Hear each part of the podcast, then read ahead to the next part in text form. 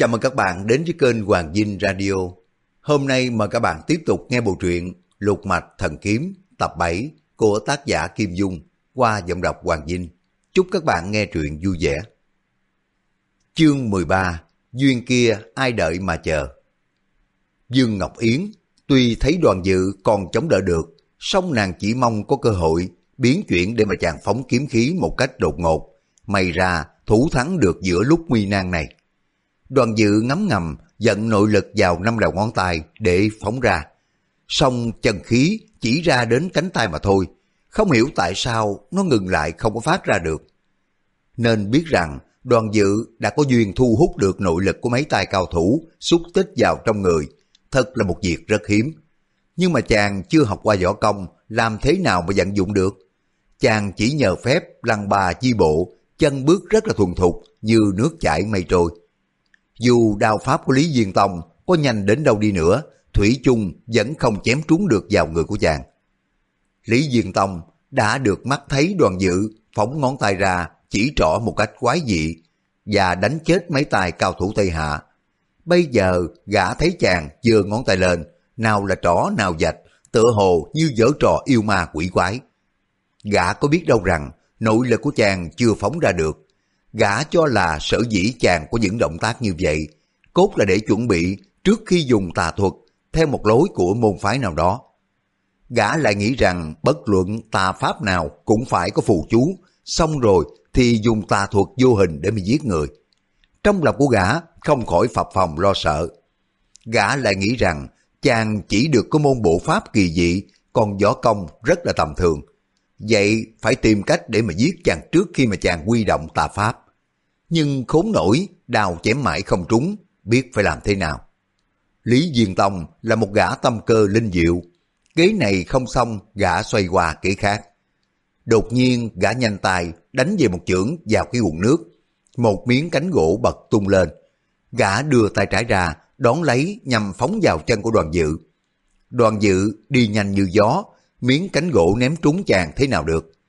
Lý Diên Tông dùng cả quyền cước đẫm đá, tung những khí cụ nhà nông như là thúng muỗng dần sàn, bay loạn cả lên, giật gì cũng nhằm vào chân của đoàn dự phóng tới. Mười mấy xác chết nằm ngủ ngang trong nhà, thêm vào đó những cái đồ vật gãy nát khiến cho đoàn dự không còn chỗ để đặt chân. Phép lăng ba di bộ cần phải tiến thoái nhẹ nhàng như gió lướt trên mặt nước thì không có gì đáng ngại. Nhưng mà lúc này chân dẫm lên xác chết, dướng phải đồ vật, còn làm cách nào mà tiến thoái được dễ dàng.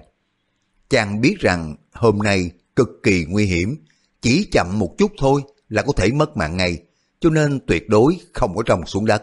Chân vẫn bước theo cái bộ pháp, chạy nhảy như lúc bình thường.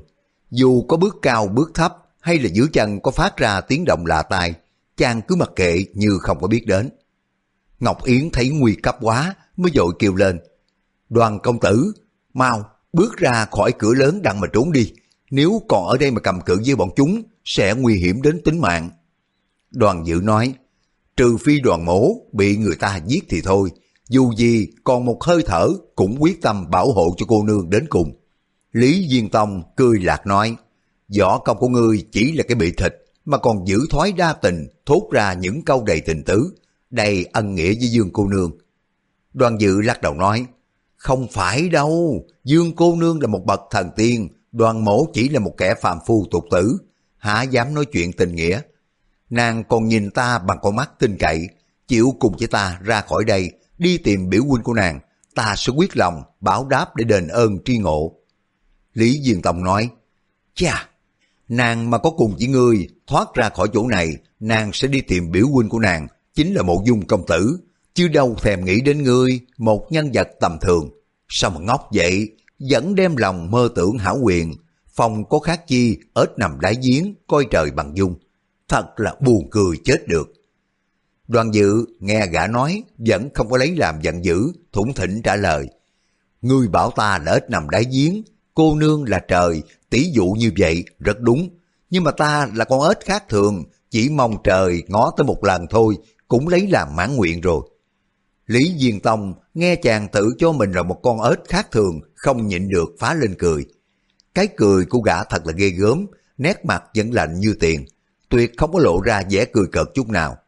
Đoàn dự đã thấy được Thái tử Diên Khánh nói, không động môi, bộ mặt của Lý Diên Tông tuy có quái lạ, nhưng mà hãy còn kém bộ mặt kỳ quái của Diên Khánh. Chàng nói, nếu nói về cái mặt trơ như gỗ, không có lộ vẻ thất thường, ngươi còn kém xa Thái tử Diên Khánh, chưa có đáng làm đồ đệ của ông ta. Lý Diên Tông hỏi, Thái tử Diên Khánh là ai? Ta chưa từng nghe thấy bao giờ. Đoàn dự đáp, Thái tử Diên Khánh là một tài cao thủ của nước Đại Lý, võ công ngươi còn kém xa ông ấy. Thật ra, bàn về võ công cao thấp của người ngoài, đoàn dự có hiểu gì đâu mà so sánh.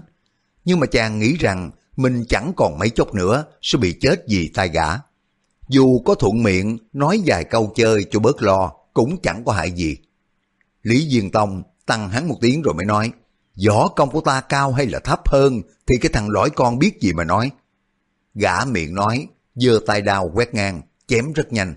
Đoàn dự từ lúc bắt đầu chưa có nhìn đao pháp của gã. Giờ tuy có nhìn nhưng mà cũng chẳng biết là hay hay là dở nữa. Song Dương Ngọc Yến càng xem càng sợ, nàng nghĩ thầm. Gã này kiến thức cũng nguyên bác, chẳng kém gì mình. Tay của gã rất mạnh, nội lực cũng rất sung mãn.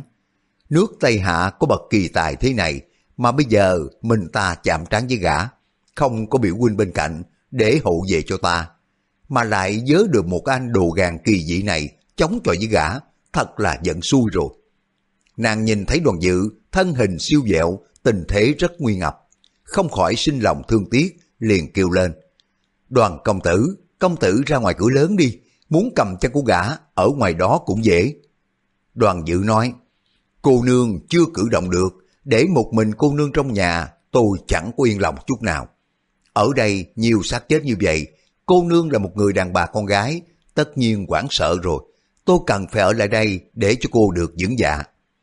Ngọc Yến thở dài nghĩ thầm. Cái anh chàng này đúng là suy ngốc, nghĩ cả đến việc ta sợ xác chết, còn chính mình sắp mất mạng, không có đếm xỉa đến. Lúc này chân của đoàn dự bước bên đông, né bên tay nhiều lúc mũi đao của đối phương chỉ còn cách chừng một sợi tóc. Chàng sợ quá, rung lên bần bật.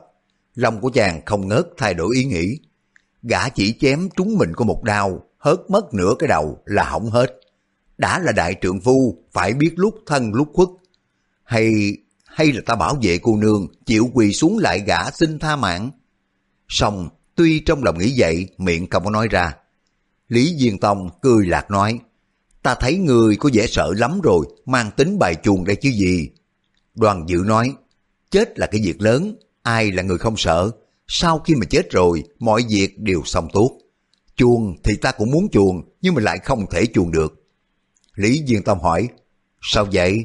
Đoàn dự đáp, nói lắm thì cũng vô ích, giờ ta đếm đến 10, nếu người không giết được ta, thì không bồi tiếp người nữa đâu.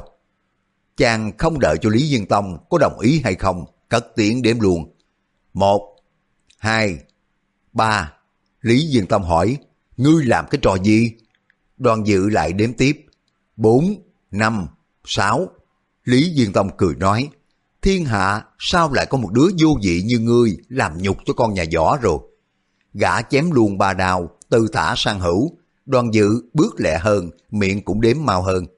Bảy, tám, chín, mười, mười một, mười hai. Ta đã đếm đến mười ba rồi, ngươi không có giết được ta mà còn chưa chịu thua. Thật là cái mặt dày vô liêm sĩ. Lý Diên Tông nghĩ bụng, bình sinh ta gặp không biết bao nhiêu là đại địch, chưa ai có võ công kém cỏi như là cái thằng lõi này.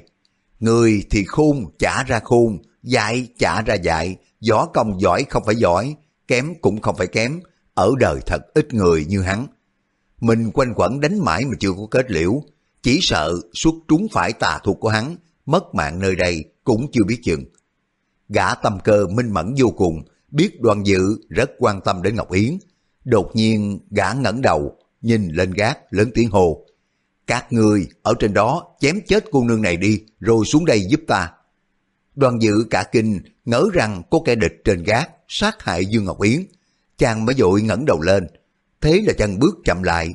Lý Diên Tông liền lia chân đá ngang một cái, khiến chàng ngã lăn xuống đất. Chân trái gã dẫm lên ngực, thanh đao kề bên cổ của chàng. Đoàn dự toàn giơ tay lên điểm quyệt đối phương. Lý Diên Tông tay trái khẽ tăng thêm kinh lực, lưỡi đào đưa sát vào cổ của chàng thêm vài phần rồi mới quát lên. Người nhúc nhích, ta cắt đầu ngay. Bây giờ đoàn dự nhìn rõ trên gác không có một kẻ địch nào, chàng hơi dững dạ nói. Thế ra ngươi lừa ta, Dương cô nương có gặp nguy hiểm gì đâu. Rồi chàng lại than rằng, đáng tiếc, đúng là đáng tiếc. Lý Diên Tông hỏi, sao mà lại đáng tiếc? Võ công của ngươi giỏi thật, ta tưởng ngươi cũng là một vị anh hùng hảo hán, đoàn mổ dù có chết vào tay cũng đáng. Dè đâu, ngươi không có thể lấy võ công thắng nổi ta, phải dùng cách mang trá, học thoái tiểu nhân hèn hạ. Đoàn mổ này chết đúng là quan uổng. Lý Diên Tông nói, trước nay ta chưa có mắc phải lời ai nói khích bao giờ, bị mi chết quan, trong lòng không phục, xuống Diêm Dương mà kiện đi. Dương Ngọc Yến nói, nếu ngươi giết đoàn công tử, trừ phi giết luôn cả ta đi. Không á, thì có ngày ta giết người để báo thù cho chàng. Lý Diên Tông rung lên hỏi, phải chăng là cô nương sẽ cậy lệnh biểu huynh để mà giết ta sao? Ngọc Yến nói, biểu huynh của ta võ công dị tất đã hơn người, nhưng ta nắm chắc được cách giết người rồi. Lý Diên Tông cười lạc hỏi, sao cô chắc có thể giết được ta? Ngọc Yến nói, về võ học, tuy ngươi là người hiểu rộng, nhưng mà chưa chắc đã biết bằng phân nửa của ta. Lúc đầu ta thấy đào pháp của ngươi có nhiều đòn đã lấy làm kinh dị, nhưng khi mà xem đến đòn thứ 50, biết người đã cạn tàu ráo máng, không còn gì hơn nữa, thế đủ biết người còn thua xa ta rồi. Lý Diên Tông nghĩ thầm, từ đầu đến cuối mình ra đòn chưa có chiêu nào của một môn phái mà mình chịu trở lại đánh lần thứ hai. Sao mà cô gái này dám bảo ta chưa biết nhiều bằng? Sao mà biết ta chỉ có bấy nhiêu đòn? Võ công của ta đã xuất phát hết đâu chứ? Gã chưa kịp hỏi lại, Ngọc Yến đã nói, vừa rồi ngươi ra chiêu đại mục phi sa của phái Ngọc Thụ ở Thanh Hải. Đoàn công tử bước lẹ tránh được, giả tỷ mà ngươi ra đòn vũ y đao, chiêu thứ 17 của phái Thái Ất, tiếp theo đến chiêu thanh phong từ lai của phái Linh Phi thì đã đánh đoàn công tử ngã lăn rồi. Ngươi lại sử đao pháp của hắc gia ở Sơn Tây, coi cho đẹp mắt, chẳng quan thua gì. Xem thế, càng rõ ngươi tuyệt không có biết về đao pháp của các đạo gia nổi tiếng rồi. Lý Diên Tông buộc miệng hỏi lại, ta không biết đao pháp của các đạo gia nổi tiếng gì. Ngọc Yên đáp, chính thế, ta đoán là ngươi chỉ hiểu về cách sử dụng cùng sử phất trần của các đạo gia mà thôi. Có biết đâu rằng đao pháp của các môn phái này gồm đủ nhu, cương, nhiều trường hợp rất có công hiệu. Lý Diên Tông hỏi, cô rất là tự phụ, cứ như là cô nói, cô đã có thâm tình với gã họ đoàn kia lắm có phải không?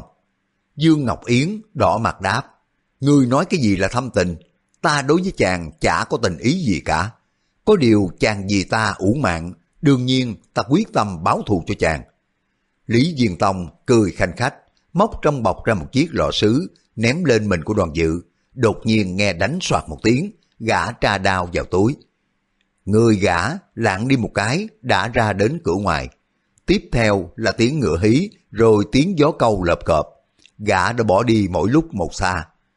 Đoàn dự đưa tay sờ vào vết đao trên cổ, cảm thấy hơi đau. Chàng tựa hồ, người như đang mơ ngủ. Ngọc Yến không có thể tưởng tượng được đến những hành vi đột ngột của tài cao thủ Tây Hạ. Đoàn dự cùng với Ngọc Yến, kẻ dưới nhà người trên lầu, dương mắt nhìn nhau, nửa mừng nửa kinh dị. Hồi lâu đoàn dự mới nói, gã đã bỏ đi rồi. Ngọc Yến cũng nói, à, đã đi rồi. Đoàn dự cười nói, hay lắm, gã vẫn chưa có giết tôi. Dương cô nương, võ học cô nương còn hơn gã nhiều lắm, gã đã bở vía bỏ chạy rồi. Ngọc Yến nói, cái đó chưa chắc. Vừa rồi giả tỷ gã giết công tử xong, lên chém một nhát nữa, có phải chết sạch rồi không? Đoàn dự lắc đầu nói, câu này của cô nương không đúng, sở dĩ gã không có dám hạ thủ vì cô nương là một vị thần tiên xuống trần, gã đời nào mà dám giết chứ? Ngọc Yến đỏ mặt lên, chỉ có người như là anh, đồ gan mới là bảo ta là thần tiên, còn gã người Tây Hạ là một tên võ biền độc ác, gã sợ cái gì ta chứ? Nghĩ vậy nhưng mà nàng không tiện nói ra. Đoàn dự thấy nàng bẽn lẽn, càng tăng thêm cái vẻ yêu kiều, càng nức lòng hở dạ nói. Ta đã liều mạng, chỉ mong cô nương được an toàn. Không ngờ cô nương vẫn yên lành, cái mạng nhỏ bé này cũng sống tốt, đúng là phước đức. Đoàn dự tiến lên một bước, cái bình nhỏ rớt xuống đánh binh một tiếng, chính là cái bình Lý Diên Tông ném vào trong người của chàng. Đoàn dự cúi xuống nhặt cái bình lên, coi lại thấy tám chữ đề, Sương hồng hoa hương, ngửi cho giải độc. Chàng cả mừng nói, À, té ra thuốc giải độc. Chàng mở cái nút ra ngửi, một làn hơi rú quế xông lên làm cho chàng choáng váng, bước chân loạn choạng, vừa đứng vững lại được, chàng dỗ dàng đậy nắp bình lại nói, thuốc phép gì mà khó ngửi quá đi. Dương Ngọc Yến nói, công tử đưa cho tôi coi, không chừng họ dùng thuốc độc để trị chất độc mới có hiệu nghiệm. Đoàn dự dân một tiếng, cầm bình thuốc chạy đến trước mặt của Dương Ngọc Yến nói, cái này khó ngửi lắm, cô nương ngửi thử một chút xem sao. Dương Ngọc Yến gật đầu. Đoàn dự tay cầm cái bình thuốc vẫn chưa có mở nút. Chàng ngừng lại một lát, trong đầu óc nghĩ ra vô số ý nghĩ. Giả tỷ mà cái thứ thuốc giải độc này á, quả nhiên công hiệu giải được chất độc trong người của nàng. bây giờ nàng không cần phải đến ta hộ vệ nữa, vì võ công của nàng giỏi hơn ta gấp trăm lần, thì còn để cho ta bên mình làm gì? Dù nàng không cự tuyệt dẫn cho ta theo, nhưng mà khi nàng tìm được ý trung nhân, mộ dung phục rồi, chẳng lẽ ta cứ đứng bên giường mắt mà nhìn nàng, giỏng tay ra để mà nghe những lời họ thủ thỉ ân ái với nhau một cách cực kỳ thân mật sao? Đoàn dự này dù nhẫn nại đến đâu nữa cũng không có chịu nổi đóa được chăng? Liệu vẫn còn giữ được bộ mặt bình tĩnh và cái miệng thốt ra những câu tức mình được chăng? Ngọc Yến thấy chàng ngẩn ngơ không nói, liền nhoẻn miệng cười cất tiếng hỏi. Công tử, nghĩ cái gì vậy? Đưa bình thuốc cho tôi ngửi đi. Tôi không có sợ nặng mùi đâu. Đoàn dự dội dàng đáp. À, dân dân. Rồi sau đó mở nút bình đưa đến bên mũi của nàng. Ngọc Yến hít hai hơi thật mạnh, xong cả kinh la lên. Ôi trời, quả nhiên khó ngửi vô cùng. Đoàn dự nói, đúng không, tôi đã bảo cô nương chẳng nên ngửi rồi. Ngọc Yến lại nói, cho tôi ngửi thêm một lần nữa thử coi. Đoàn dự cầm bình thuốc để vào trước mũi của nàng. Chàng chẳng có mong gì thuốc có linh nghiệm hay không. Ngọc Yến nhăn mày, đưa tay lên bưng mũi cười nói. Thà rằng chân tay của tôi chẳng cử động được thì chớ, tôi không có ngửi cái thuốc này nữa đâu. Ôi trời, tay của tôi... Ủa, tay của tôi cử động được rồi. Nguyên nàng bất giác đưa tay lên bưng mũi. Lúc trước dù nàng có hơi cất tay kéo áo cho lại ngay ngắn cũng đã khó nhọc rồi. Nàng mừng quá, liền nhấc lấy cái bình thuốc trong tay của đoàn dự, hít lấy hít để. Nàng biết cái thứ thuốc này sở dĩ linh nghiệm là vì cái mùi đặc biệt khó ngửi, cho nên nàng không sợ gì nữa. Ngọc Yến hít thêm vài hơi nữa, những cái chỗ mềm xèo vô lực trong thân thể đã dần dần hồi phục sức lực. Nàng quay lại bảo đoàn dự. Công tử xuống dưới nhà cho tôi thay áo đi. Đoàn dự đáp. Dân. Rồi dội ra cầu thang đi xuống. Chàng nhìn thấy cái xác ngổn ngang trừ đôi thanh niên nam nữ nông thôn còn hết thảy do tai chàng hạ thủ cho nên trong lòng ái nái vô cùng. Chàng lại thấy tử thi của một tên võ sĩ Tây Hạ, đôi mắt vẫn mở to nhìn.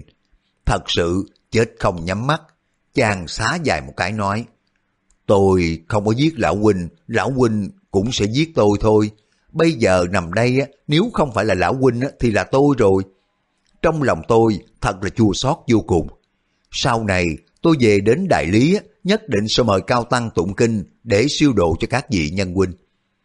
Chàng đưa mắt, nhìn đôi thanh niên nam nữ nông thôn rồi nói tiếp. Các người tìm ta để giết, tìm Dương cô nương để mà bắt đi, sao lại giết những người vô tội này chứ? Dương Ngọc Yến thay áo xong, từ từ bước xuống cầu thang. Tuy chân của nàng hãy còn mềm yếu, nhưng mà đã đi lại được tự nhiên rồi. Nàng thấy đoàn dự đang lãm nhảm giải bài với đám thầy ma, thì bật cười hỏi, Công tử, nói cái gì vậy? Đoàn dự đáp, tôi thấy mình giết hại nhiều người quá, lương tâm cắn rứt. Dương Ngọc Yến trầm ngâm một lát mới hỏi, đoàn công tử, công tử có biết gã cao thủ họ lý nước Tây Hạ sao lại cho ta thuốc giải độc không? Đoàn dự đáp, cái, cái đó tôi, tôi cũng không rõ. Á á, mà tôi biết rồi. Chàng nói mấy tiếng gã rồi mới bỏ lửng. Bản tâm chàng muốn hiểu là gã đem lòng ái mộ cô nương nhưng mà không dám nói ra vì chàng nghĩ con người giống Tây Hạ thô lỗ, giả mang kia, dù có lòng ái mộ Ngọc Yến đến đâu đi nữa, nói ra cũng là đường đột gia nhân. Dương cô nương, mỹ lệ hơn đời, cái lòng hiếu sắc của Nam Nhi ai mà chả thế. Nhưng mà ai ai cũng ái mộ nàng cả, thì cái say mê của mình chả có gì là cao cả nữa. Đoàn mổ cũng cùng một loại như những chàng trai khác trong thiên hạ, không hơn không kém. Cam tâm vì nàng mà chết còn chưa có vào đâu, mình đã không được chết vì nàng thì còn ăn thua gì. Nghĩ đến đây chàng mới nói tiếp. À tôi, tôi không biết. Dương Ngọc Yến nói, đoàn công tử, chúng này rất là nguy hiểm, chúng ta phải rời đi ngay tức khắc. Công tử định đi đâu bây giờ? Kể về võ học, hết thảy các môn phái của thiên hạ nàng đều biết, mà còn thông thạo nữa là khác. Nhưng mà việc xử thế, nàng chưa có hiểu một chút gì về cách ứng biến. Bản tâm của nàng chỉ là muốn đi tìm biểu huynh, nhưng mà nói ra ngượng miệng. Đoàn dự tuy chỉ là anh đồ gàn, nhưng mà tâm sự nàng chàng cũng đã biết hết rồi. Chàng hỏi lại, cô nương muốn đi đâu bây giờ? Chàng nói câu này cảm thấy chua xót trong lòng, nghe nàng đáp. Tôi muốn đi tìm biểu huynh của tôi. Đoàn dự cứng đầu lưỡi gượng gạo đáp. Tôi xin đi với cô nương. Ngọc Yến tài mân mê cái bình thuốc, mặt đỏ bừng nói. Cái đó... cái đó... Nàng ấp úng rồi mới nói tiếp. Các vị anh hùng hảo hán, cái bang đều trúng phải cái thứ xương hồng hoa hương gì đó. Giả tỷ mà biểu huynh của tôi ở cùng đó thì có thuốc giải độc cho chàng ngửi ngay. Thế rồi A Châu A Bích hoặc giả có bị mắc vào tay của địch nhân, chúng ta... Nàng muốn nói, chúng ta đi tìm biểu huynh tô trước rồi tìm cách tiếp cứu hai nàng. Về đâu đoàn dự nhảy người lên, lớn tiếng ngắt lời của nàng. Phải rồi, hai cô A Châu A Bích mà gặp nạn chúng ta phải tức tốc nghĩ cách để mà cứu họ ngay.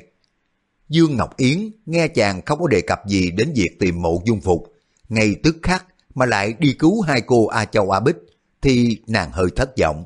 Nhưng mà nàng lại nghĩ A Châu A Bích là hai nữ tỳ tâm phúc của biểu huynh. Ta biết rõ chúng đã bị mắc vào tay địch, có lẽ nào lại không đi cứu. Nếu đi tìm được biểu huynh rồi mới trở lại cứu chúng, e rằng chậm mất rồi. Nghĩ vậy nàng mới liền nói, phải rồi, chúng ta đi thôi. Đoàn dự chỉ cái đám xác chết. Tôi tưởng phải đem bọn họ an táng xong xuôi, rồi tra xét tên họ của từng người, dựng mộ bia để mà ngày sau thân nhân của họ biết chỗ mà lấy hài cốt đem về quê hương, để cho kẻ chết rồi có nơi nương tựa chứ. Ngọc Yến ho lên một tiếng cười nói, tốt lắm, công tử ở đây lo việc ma cha cho họ, bắt đầu bằng lễ đại liệm, lễ thành phục, rồi đọc văn tế, làm câu đối giếng và nhiều nghi lễ khác nữa. Tôi sẽ trở lại đây để mà tìm công tử sao nha. Đoàn dự thấy nàng nói ra vẻ trào phúng, liền tươi cười hỏi lại. Vậy theo ý kiến cô nương nên làm thế nào? Ngọc Yến đáp. Cho một mớ lửa đốt lên là xong hết rồi. Đoàn dự nói. Ủa, làm vậy coi không tiện đó. Nhưng mà chàng trầm ngâm một lát, nhận thấy không còn cách nào hơn, đành phải châm lửa đốt vào đống rơm trang trại giả gạo. Hai người ra ngoài trại, lên ngựa ngồi nhìn. Trong chốc lát, lửa cháy ngất trời, đoàn dự xuống ngựa, cung kính quỳ xuống đất khấn. Các vị cao tăng viên tịch, mượn ngọn lửa hồng, đó là phép thường. Các vị nhân huynh hôm nay đã chết vì tôi, tôi cầu cho hồn về thế giới cực lạc vĩnh viễn, thoát khỏi chốn trần gian phiền não, xin đừng có quán giận tôi. Chàng khấn xong, rồi mới nhảy lên ngựa cùng với Dương Ngọc Yến ra đi. Hai người đi đã khá xa, còn văng vẳng nghe tiếng ồn ào của dân làng ra cứu quả. Đoàn dự nói, một trại máy gạo công trình kể biết mấy mươi, vì tôi mà phút chốc đã trở thành đống tro tàn, lòng của tôi ái nái vô cùng. Ngọc yên nói, công tử lẩn thẩn như đàn bà vậy, sao mà lắm chuyện quá. Mẫu thân của tôi tuy vào hàng nữ lưu nhưng mà tính tình sảng khoái, hành động mau lẹ, nói làm là làm. Công tử là một đấng nam nhi, là một bậc đại trượng phu, sao còn câu nệ những quy củ lỗi thời chứ? Đoàn dự nghĩ bụng, mẫu thân của nàng động một tí là giết người, lấy thịt người bón cho qua, sao mà nàng đem ta mà bì với phu nhân được chứ? Nghĩ vậy chàng mới nói, đây là lần đầu tiên tôi giết người, đốt nhà, cho nên không khỏi đau lòng xót dạ. Dương Ngọc Yến gật đầu nói, công tử nói cũng phải, sao á, Thạo về nghề này á, coi như không thôi.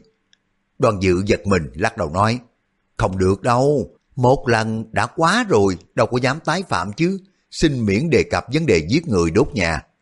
Dương Ngọc Yến cưỡi ngựa đi song song bên đoàn dự, nàng ngoảnh đầu nhìn chàng thộn mặt ra, liền hỏi, trong đám giang hồ, giết người phóng hỏa là việc thường ngày, đoàn công tử, công tử từ đây rửa sạch tay, không len lỏi vào chúng giang hồ hay sao? Đoàn dự đáp, bá phụ cùng với gia gia của tôi bắt đầu học võ công thế nào, tôi cũng không chịu. Chẳng ngờ lúc sự việc đáo đầu, hoàn cảnh bức bách, không biết phải làm thế nào cho phải nữa. Dương Ngọc Yến tủm tỉm cười hỏi, phải chăng chí hướng của công tử là đọc sách để ra làm quan, làm học sĩ hay làm tể tướng? Đoàn dự đáp, không phải thế đâu, làm quan chả có chi là thú vị. Ngọc Yến lại hỏi, thế thì công tử muốn làm cái gì? Chẳng lẽ công tử cũng đồng quan điểm với biểu huynh của tôi, hoài bảo chí lớn, lệch đất nghiêng trời để mà làm hoàng đế? Đoàn dự lấy làm kỳ hỏi lại, mộ dung công tử muốn làm hoàng đế sao? Ngọc Yến đỏ mặt lên, nàng biết mình lỡ lời, thổ lộ tâm sự bí mật của bỉ huynh. Từ khi mà xảy ra việc vào ẩn trong trại gạo, nàng cùng với đoàn dự thoát chết đã thành đôi bạn hoạn nạn co nhau. Nàng hiểu tính tình của chàng, bình dị, vui vẻ, bất cứ việc gì nàng cũng có thể nói trước mặt của chàng, không ngại ngùng.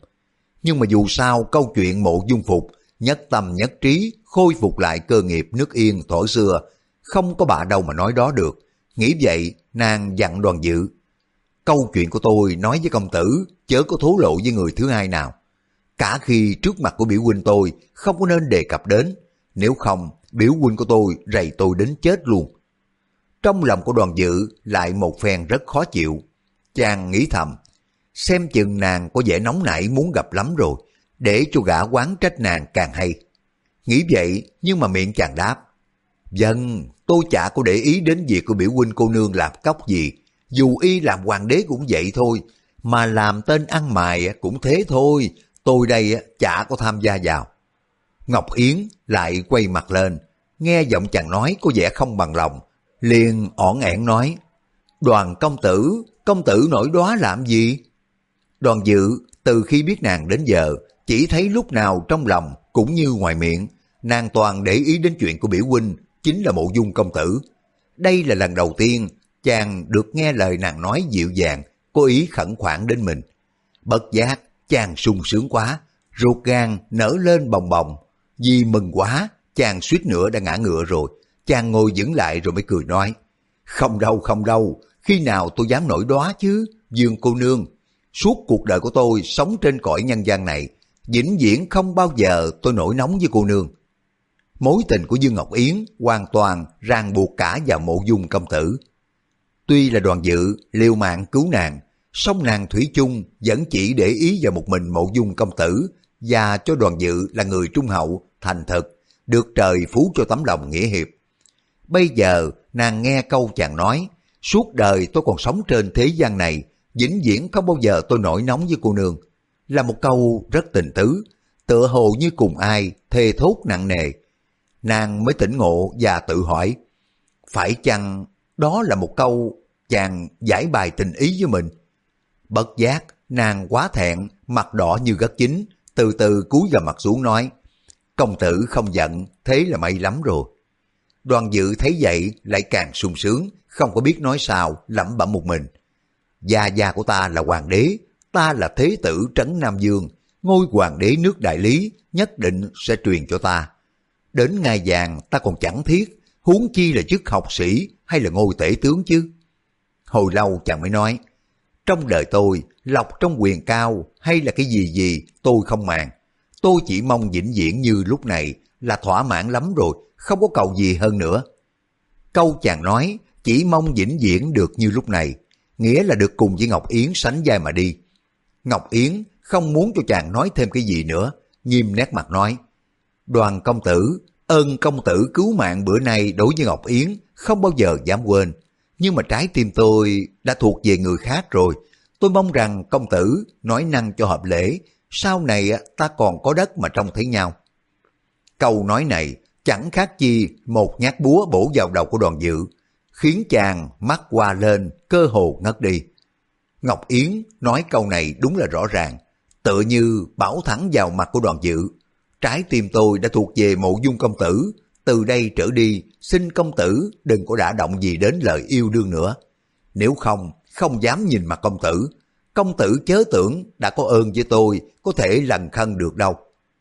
Câu nói của nàng rất là đoan chính, không có vượt ra ngoài dòng lễ độ. Đoàn dự không phải là chưa hiểu rõ tâm tư của nàng. Có điều câu nói đó chính miệng nàng nói ra khiến cho chàng nghe càng thêm khó chịu. Chàng đưa mắt nhìn trộm Dương Ngọc Yến thì thấy nét mặt của nàng rất nghiêm trang.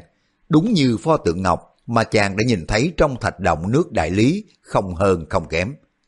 Bất giác, chàng cảm thấy mình sắp gặp đại họa đến nơi rồi, lòng rẩm bẩm. Đoàn dữ ơi là đoàn dữ, ngươi đã gặp cô nương mà trái tim của nàng đã thuộc về người khác. Suốt đời, ngươi nhất định phải chịu đựng bao nhiêu là cực hình tùng xẻo đau đớn, không thể nói xiết được. Hai người lặng lẽ cưỡi ngựa sống nhau mà đi. Dương Ngọc Yến nghĩ thầm, chàng bực mình, bực mình lắm rồi. Ta cứ lờ đi như là không biết là hơn. Vì bằng như ta quay ra xin lỗi, đây chàng sẽ nói không quý kỵ gì nữa. Lỡ ra những câu mà chàng nói đến tai của biểu huynh ta, nhất định làm cho biểu huynh phải bực dọc rồi. Đoàn dự cũng nghĩ bụng, nếu ta còn nói một câu nào thổ lộ tâm tình, thì câu đó chỉ là lời khinh bạc vô vị, thất kính với nàng. Từ đây trở đi, đoàn dự này dù chết thì thôi, quyết không có nói nửa lời như vậy nữa. Ngọc Yến thấy chàng lặng lẽ nghĩ thầm. Chàng cứ phóng ngựa đi tràn, không nói câu gì, chắc là đã biết phải đến chốn nào đặng mà cứu A Châu A Bích rồi. Đoàn dự cũng nghĩ thế, nàng chẳng nói năng gì, cứ phóng ngựa mà đi. Tất là đã biết phải đi đâu để mà cứu A Châu A Bích. Hai người lại đi chừng nửa giờ, đến một chỗ rẽ, không hẹn mà nên, quay đầu hỏi nhau. Ta đi về mé tả hay là qua mé hữu? Rồi đưa mắt nhìn nhau, đồng thời lại hỏi. Thù chết, thế ra ta chưa có biết đường mà. Hai người còn tính trẻ, câu hỏi vừa ra khỏi miệng, đều lấy làm kỳ thú, đều nổi lên một trận cười giòn giả. Hai người vừa mới âm thầm lặng lẽ, phút chốc đã trở lại như không có chuyện gì xảy ra. Đó là cái khiếm của hai người chưa từng trải giang hồ, cho nên chưa đủ kinh nghiệm, không biết về đâu cho phải để cứu A Châu A Bích. Mãi đến sau đoàn dự mới nói, bọn Tây Hạ bắt được hết cả người cái bang, bất luận là họ giết đi hay là cầm tù, thế nào cũng còn để lại dấu tích. Chi bằng ta trở về khu rừng hạnh xem sao rồi sẽ liệu. Ngọc Yến nói, trở về rừng hạnh sao? Nếu như có bọn võ sĩ Tây Hạ còn ở đó, chẳng quá ra mình tự chui vào trong hả? Đoàn dự đáp, tôi tưởng vừa rồi có một trận mưa to, tất cả bọn chúng đi hết rồi. Bây giờ thế này vậy, cô nương ở bên ngoài, tôi sẽ đi vào rừng xem trước. Nếu địch nhân còn ở đó, chúng ta chuồn đi cho xong. Ngọc Yến nói, không được không được đâu, không có thể để công tử dấn thân vào nơi nguy hiểm một mình. Cả hai cùng vào, nếu có nguy hiểm thì cùng chạy trốn.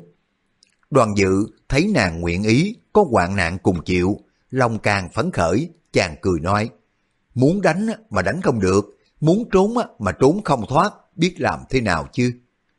Thế rồi hai người bàn định cứu A Châu A Bích, ấn định để cho đoàn dự thi hành, lăng ba di bộ, đi vào đến trước mặt của A Châu A Bích, đưa bình thuốc cho hai cô ngửi. Giải độc xong rồi mới tìm cách cứu hai cô ra. Hai người vừa nói vừa dục ngựa đi mau, chẳng mấy chốc đã đến rừng hạnh.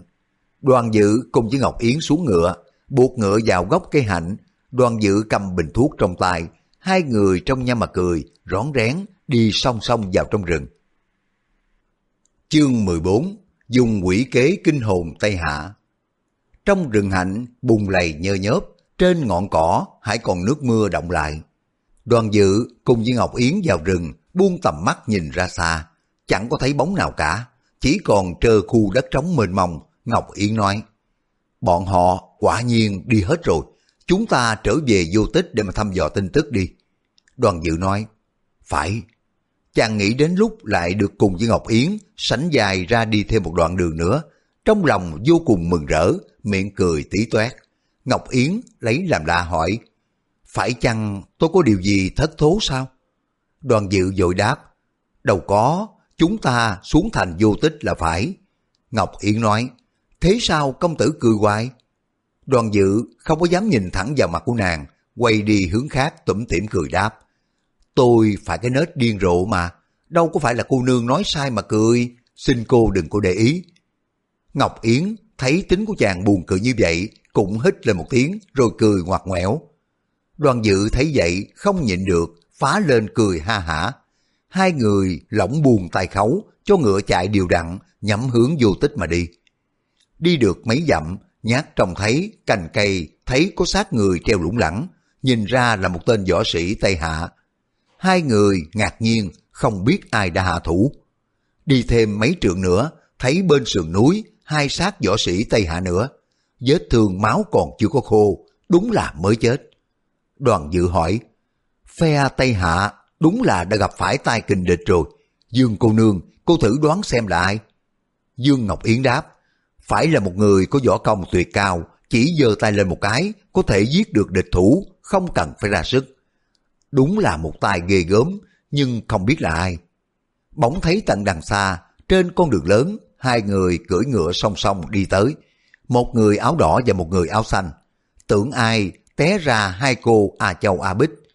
Ngọc Yến cả mừng gọi to lên. A Châu, A Bích, hai người thoát nạn rồi sao? Bốn người gặp nhau, vui mừng khôn xiết. A Châu nói, Dương cô nương, đoàn công tử, tại sao cô nương và công tử lại về được? Tôi cùng gia Bích định tìm đây. Ngọc Yến hỏi, sao mà các người lại thoát nạn, đã ngửi thuốc nặng mùi chưa? A Châu cười đáp, ôi trời, khó ngửi chết đi được. Cô nương chắc cũng đã ngửi rồi sao? Có phải cô nương được Kiều Ban Chúa giải cứu hả? Ngọc Yến hỏi, ngươi nói Kiều Ban Chúa cái gì? Các ngươi đã được Kiều Ban Chúa giải cứu cho sao? A Châu đáp, dân, tôi cùng Gia Bích bị trúng độc mê man, không có biết gì nữa, không nhúc nhích được, rồi bị bọn Tây Hạ trói lại cùng với quần chúng cái bang, quẳng lên lưng ngựa. Đi được một lúc gặp trời mưa to, đoàn người tản đi cát ngã đem tìm chỗ trú ẩn. Mấy cái tên võ sĩ Tây Hạ đem tôi cùng Gia Bích ẩn vào cái quán đằng kia, chờ tạnh mưa mới đi ra. Giữa lúc ấy, phía sau có một người cưỡi ngựa đuổi tới, chính là Kiều Ban Chúa. Người thấy chúng tôi đã bị bọn Tây Hạ trói, rất đổi ngạc nhiên, chưa cất tiếng hỏi, A Bích đã gọi to. Kiều Ban Chúa, cứu tôi với! Mấy cái tên võ sĩ Tây Hạ vừa nghe đến ba chữ Kiều Ban Chúa, đều chân tài luống cuốn, hấp tập rút khí giới ra đối địch. Kết quả, một tên đã bị treo lên cành cây, tên còn lại chết ngã giật bên sườn núi, còn một tên lăn cả xuống suối nữa. Ngọc Yến hỏi, việc vừa mới xảy ra có phải không? A Châu đáp, dân, tôi nói với Kiều ban chúa, chị em chúng tôi đã bị trúng độc, xin ban chúa tìm trong mình của những tên mang rợ Tây Hạ kia lấy thuốc giải độc cho. Kiều ban chúa đưa tay ra lần vào xác của một tên võ sĩ, lấy được cái chiếc bình sứ nhỏ, cái mùi rất là khó ngửi.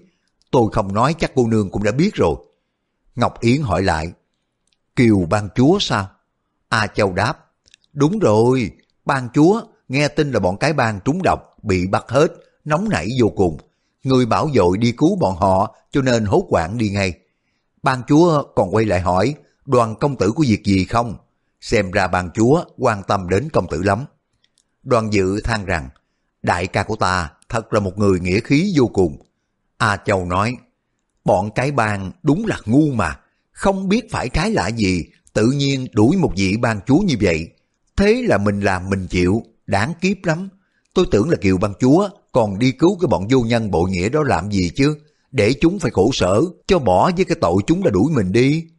Đoàn dự nói, đại ca của ta là một người quân tử, có độ lượng bao dung, tha để kẻ khác phụ mình, chứ đại ca quyết không có phụ ai. À Bích hỏi, cô nương, chúng ta đi đâu bây giờ? Ngọc Yến nói, ta cùng với đoàn công tử bàn nhau đi cứu hai người, bây giờ bốn người đều đã bình yên. Thế này hay lắm rồi, việc cái bàn không có liên quan gì đến, chúng mình đến Thiếu Lâm Tự kiếm mộ dung công tử đi. A Châu, A Bích vốn rất quan tâm đến mộ dung công tử, nghe Ngọc Yến nói vậy, cả hai vỗ tay khen phải. Đoàn dự xót ruột như muối bóp, nhưng mà thản nhiên nói, tôi vốn ngưỡng mộ mộ dung công tử lắm rồi, ước ao được gặp mặt.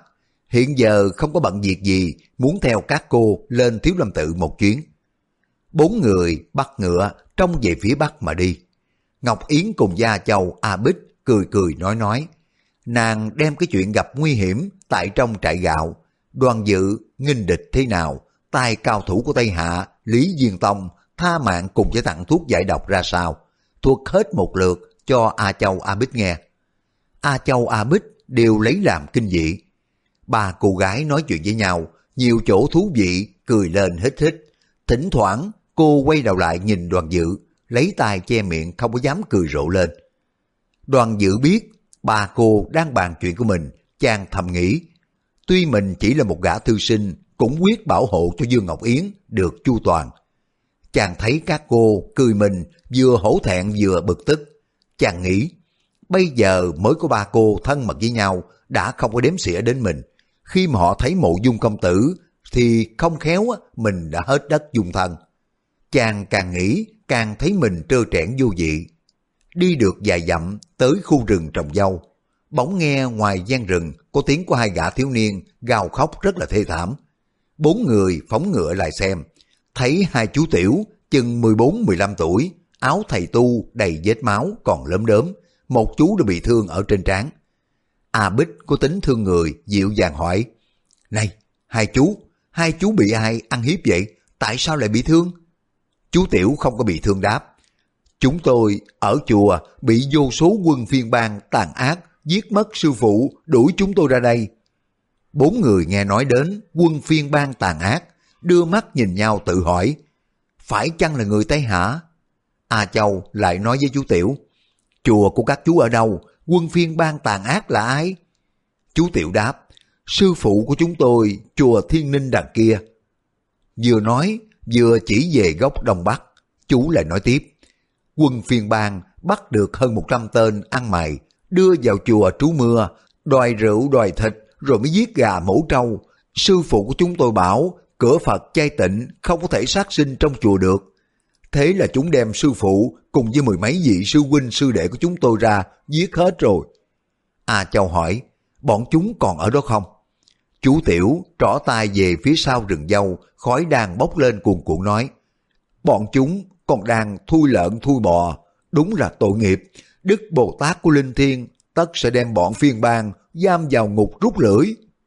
A Châu nói, các chú nên trốn đi xa đi, nếu để cho người phiên bang bắt được, chúng lại mổ các chú ăn thịt đó.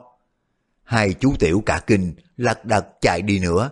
Đoàn dự có ý không bằng lòng nói, hai chú đã hết đường trốn rồi, A Châu tỷ nương, sao mà còn làm cho họ khủng khiếp thêm vậy?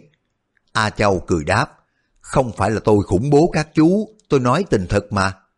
A Bích nói, cái bàn đang bị cầm tù trong chùa Thiên Ninh, kiều ban chúa hiện giờ xuống thành vô tích, thế là không có gặp họ rồi. A Châu đột nhiên nghĩ ra một cách kỳ dị nói, Dương cô nương, tôi muốn cải trang làm kiều ban chúa, vào chùa Thiên Ninh, đem cái bình thuốc nặng mùi này đến cho bọn họ. Bọn cái bang thoát nạn, nhất định họ sẽ cảm kích kiều ban chúa vô cùng.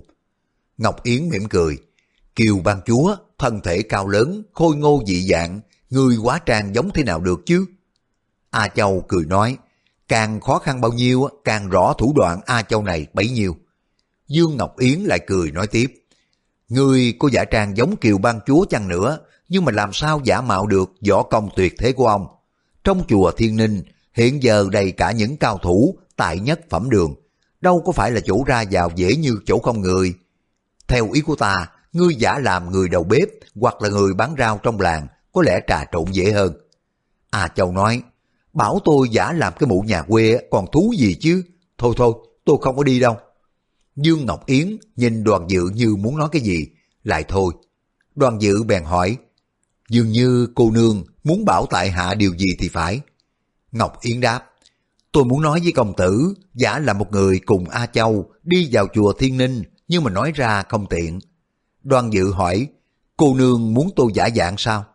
Ngọc Yến đáp, bọn anh hùng cái bang nặng bệnh đa nghi, ngờ quan cho biểu huynh của tôi ngấm ngầm, cấu kết với kiều ban chúa, sát hại mã phó ban chúa của họ, giả tỷ biểu huynh của tôi cùng với ban chúa đến cứu bọn họ, tất là họ hết mối nghi ngờ rồi.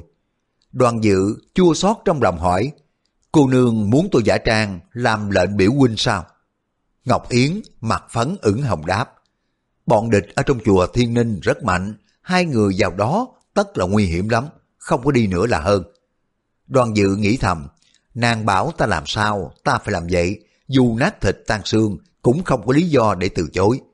Rồi chàng mới tự nhủ, ta giả trang làm biểu huynh của nàng, có lẽ nàng nhìn ta bằng con mắt khác hẳn. Ta sẽ hưởng được vẻ mặt tình tứ của nàng lúc nào hay lúc đó. Như thế chẳng tú lắm sao? Nghĩ đến đó, bất giác tinh thần phấn khởi, chàng đáp.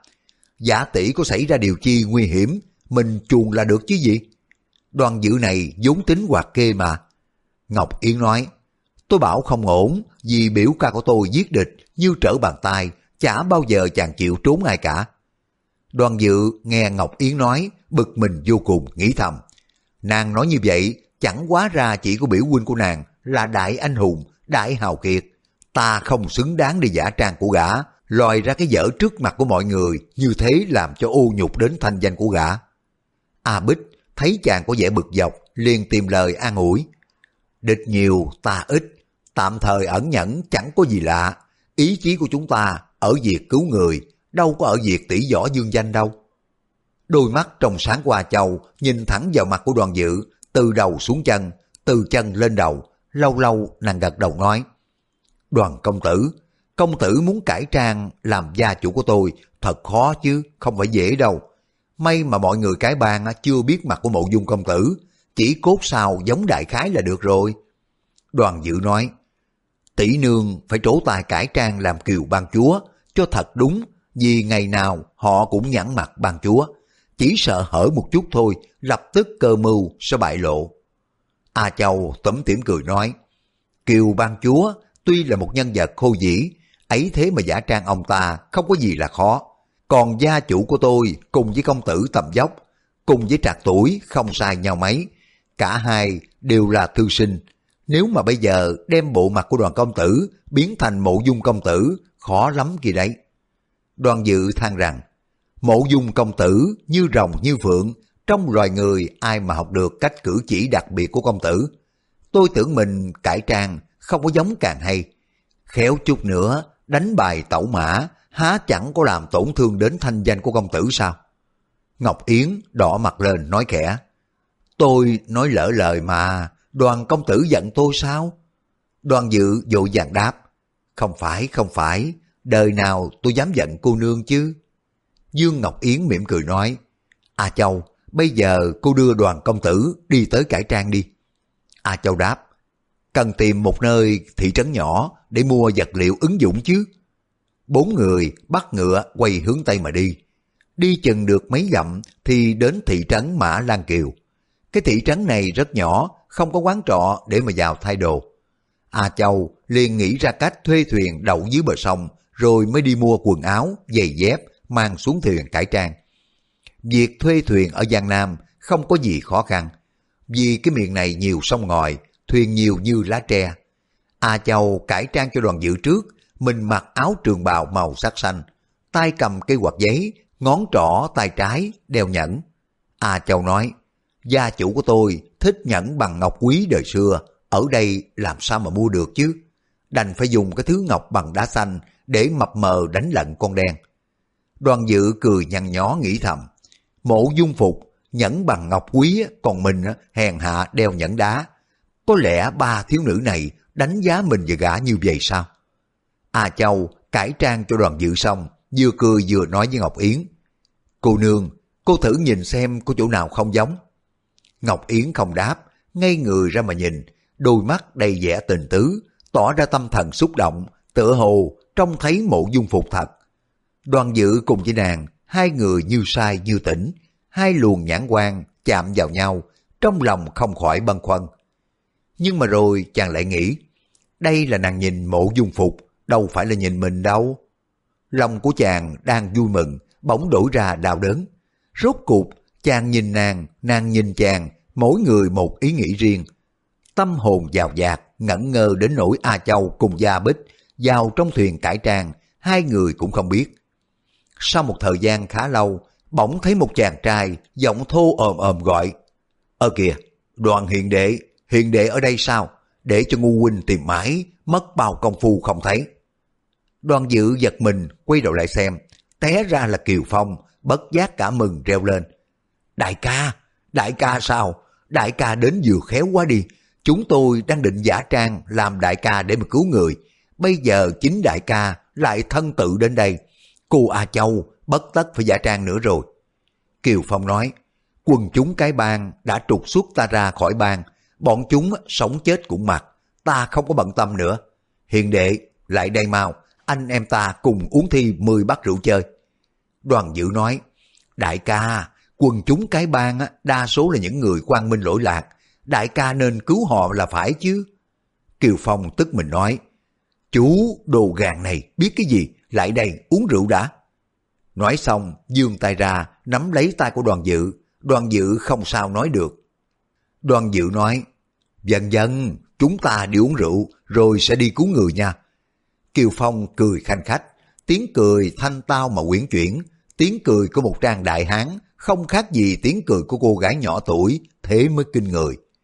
Đoàn dự khẽ rùng mình một cái, bây giờ chàng mới hiểu, liền giái dài sát đất nói, À châu tỷ nương, cô cải trang một cách mau lẹ dễ dàng, thật là một cách thần diệu vô song. Không những giống người mà tiếng nói cũng hệt đến thế chứ. À châu bắt trước tiếng Kiều Phong nói, Này, hiền đệ, chúng ta đi thôi, mang cả cái bình thuốc nặng mùi đi. Nói rồi, nàng quay lại bảo Ngọc Yến cùng Gia Bích. Hai vị cô nương ở đây chờ tin lành nha. Nói xong, dắt tay đoàn dự bước lên bờ. Không hiểu tay của nàng nhồi thêm cái gì vào.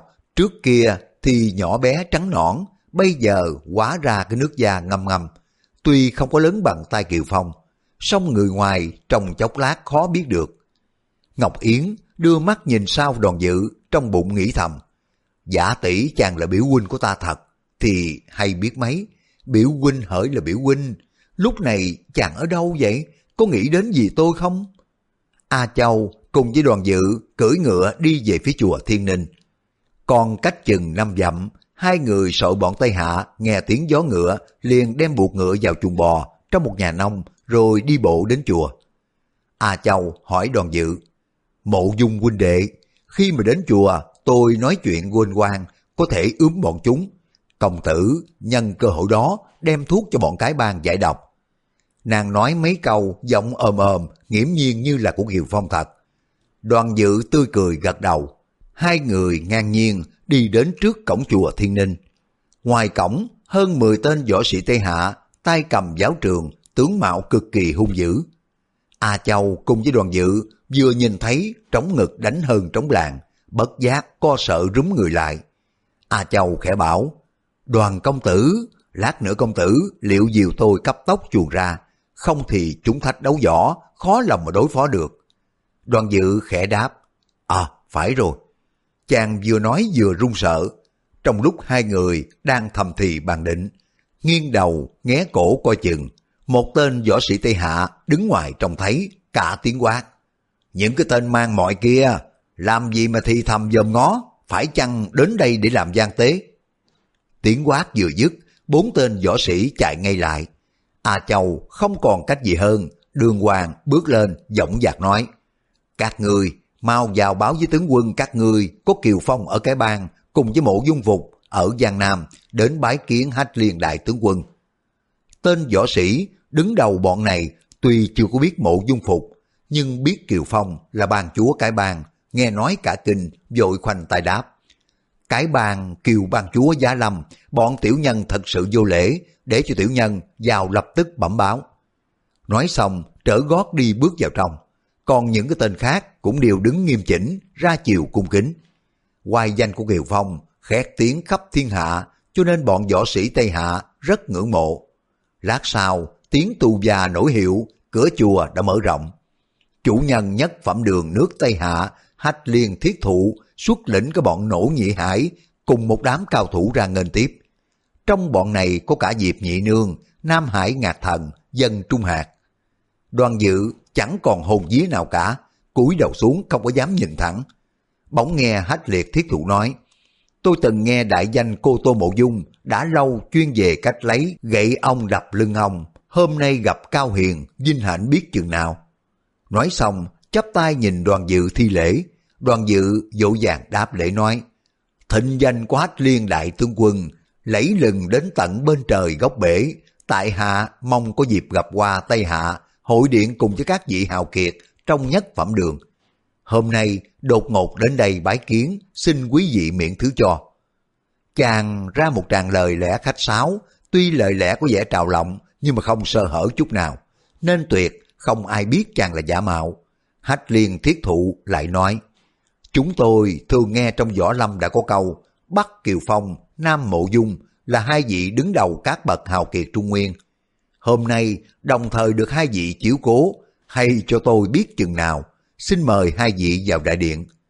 Nói xong, đứng tránh sang một bên, nhường lối cho Kiều Phong và Mộ Dung Phục đi vào bên trong đại điện.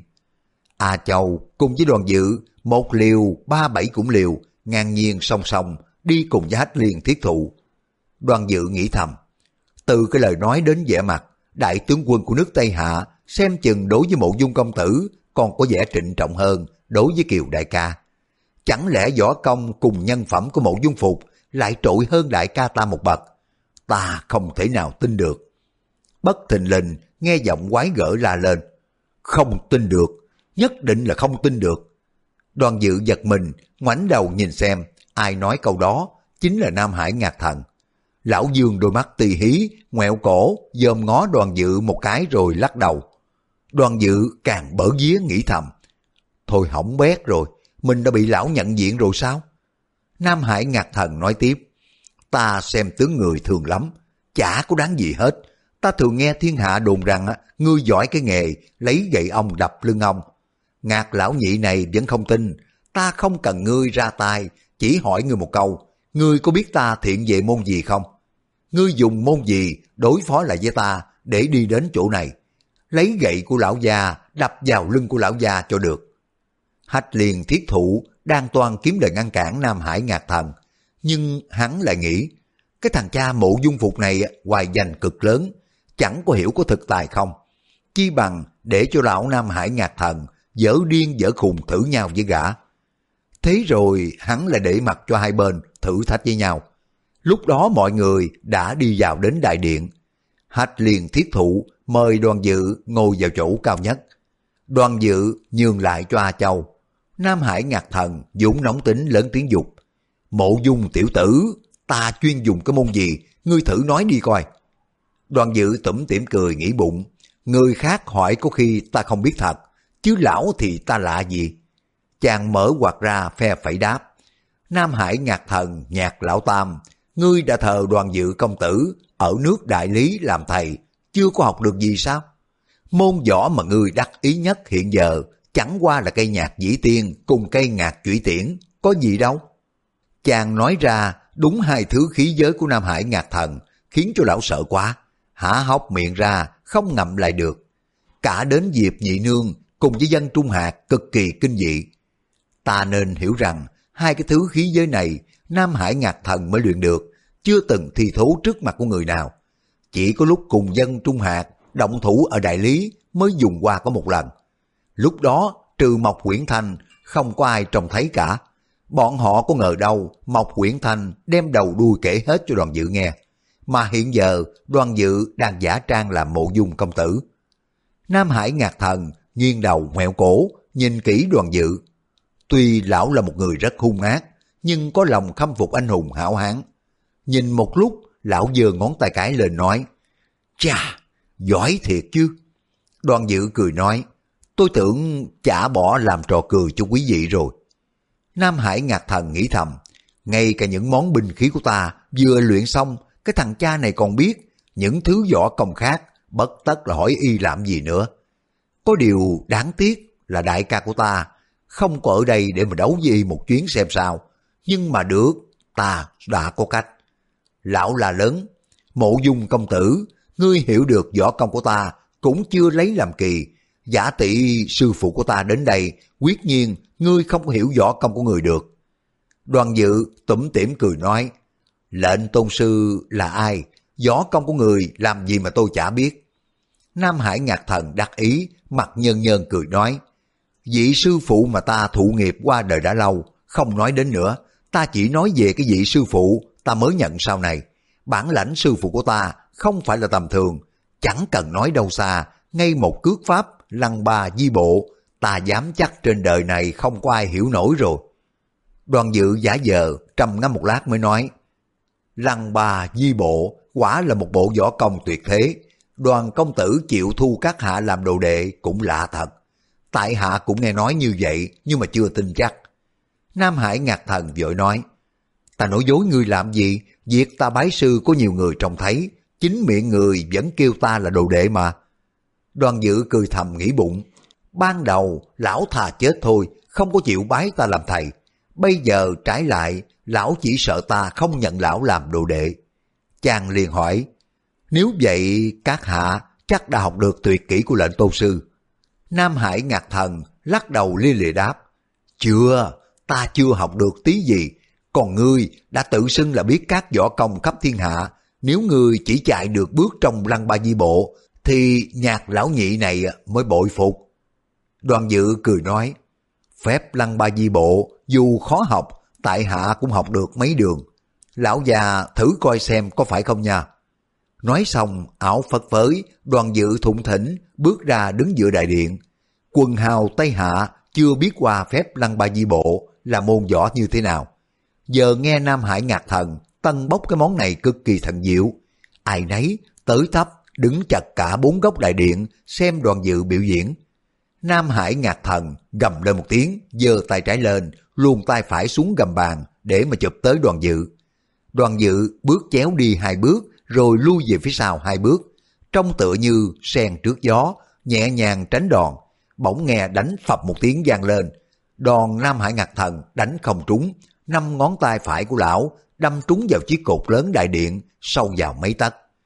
Những người bàn quan thấy của lão ai cũng đều kinh hãi, nhưng mà thấy đoàn dự tránh được lại quan hô rầm trời.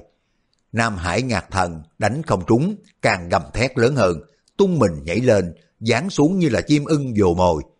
Đoàn dự để mặc cho lão muốn làm gì thì làm, không cần phải nghĩ đến, chỉ y theo bát quái bộ pháp học được trong thạch động, chân bước ung dung. Nam Hải ngạc thần, cáo tiết gầm lên một tiếng thật to, khác nào như con thú đã phát điên. Đoàn dự thấy cái mặt mũi của lão hung dữ, trong lòng khiếp sợ, dội quay đi chỗ khác, lấy khăn tay trong áo ra che mắt rồi mới nói, dù ta có bưng mắt lại, ngươi cũng không có đánh trúng được ta. Nam Hải ngạc thần, múa tích song trưởng, nhắm đánh vào người của đoàn dự, đoàn nào cũng chỉ sai có một ly. Người đứng xem, lắm lúc sợ rung tài ướt đẫm mồ hôi cũng không biết. Đoàn dự vững như núi Thái Sơn, chỉ mong cho Nam Hải ngạc thần, nhắm mình mà đánh, thì vĩnh viễn không bao giờ đánh trúng. Chỉ sợ lão nhắm đánh tràn lan một lúc thì mới thật nguy hiểm. A Châu rất lo cho đoàn dự, nàng sợ quá, bắp thịt giật đùng đùng. Đột nhiên nàng quát hỏi, Nam Hải ngạc thần, phép lăng ba di bộ này so với sư phụ của ngươi thế nào? Nam Hải ngạc thần giật mình, thở vào một cái dừng chân nói, thật là tuyệt diệu, ngươi bịt mắt bước lẹ, ta e rằng sư phụ của ta cũng chưa được thế. Cô Tô Mộ Dung quả nhiên là giỏi thật, tiếng đồn thật không hoa, Nam Hải ngạc thần, bội phục bội phục. Đoàn dự bỏ khăn bịt mắt ra về chỗ ngồi. Trong nhà đại điện, đầu đó tiếng quan hô vang lên như sấm dậy. Các bạn vừa nghe xong tập 7 Lục Mạch Thần Kiếm. Cảm ơn các bạn đã quan tâm theo dõi. Hẹn gặp lại các bạn trong phần tiếp theo. Thân ái, chào tạm biệt.